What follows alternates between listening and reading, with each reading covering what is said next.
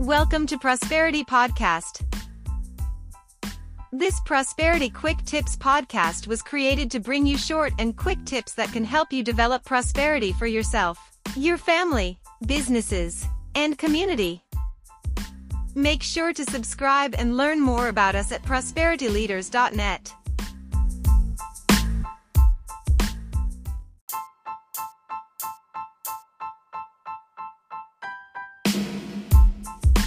The best personal finance tip.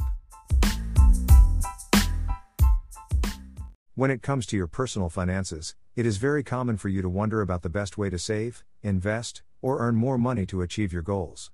But none of this guarantees you to improve your finances, your quality of life, or the creation of a family legacy.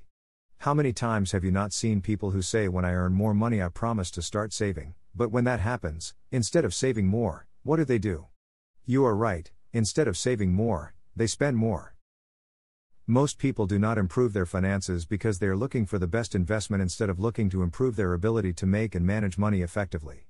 Before saving money, investing, improving your credit, or even trying to increase your income, you must learn to manage your money.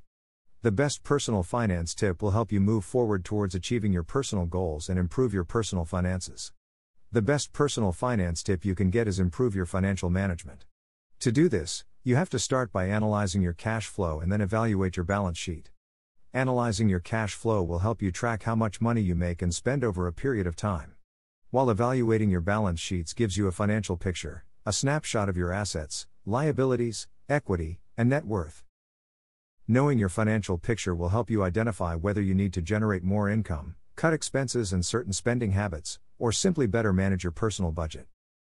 To start, take an inventory of your monthly cash flow.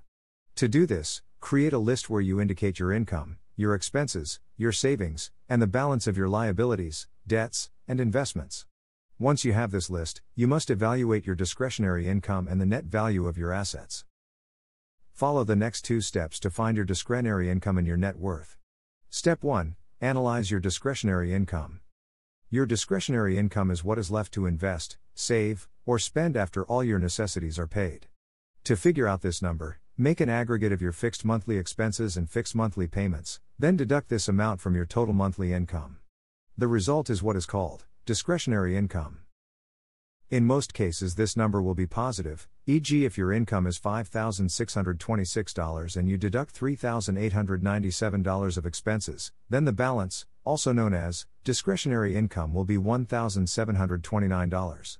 For many Americans in the U.S., this come to surprise them because they ask themselves very often, where did all the money go? Since they haven't saved it and have no idea what they spent it on, we can assume it was spent in things that were not a necessity. In some cases, the result of your cash flow analysis will be negative and that would mean you have a shortfall. If you have a shortfall, it can either mean that you need to cut on monthly bills that may not be a necessity, or that you really need to increase your income. You can figure out by reviewing your expenses and asking yourself, if I am out of income for the next six months, will I still need to pay this bill? If the answer is no, then you might consider suspending that unnecessary service. If after doing this you still find that you have a shortfall, then you must seriously consider obtaining a part time work, starting a side hustle, or opening your own business on the side. When you visit prosperityleaders.net, you can get access to the personal finance analysis template that you can use with Microsoft Excel or Google Sheets to track your personal finance. Step 2 Evaluate your net worth. Add the current value of savings and investments from all of your financial accounts, including savings, investments accounts, retirement savings, mutual fund account, and money market accounts. Then subtract the balance of all your liabilities and debts. The result is your net worth. E.g., the total assets from savings, real estate, and investments is $344,900. Now deduct the liabilities, $223,140 from debt and mortgage. Now the result $121,760 is your net worth. This example is actually the median net worth of American families in the U.S. according to the U.S. Federal Reserve's Wealth Gap Survey of 2019.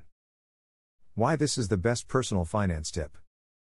Analyzing your current financial situation is important because it will guide you to make immediate decisions about your money.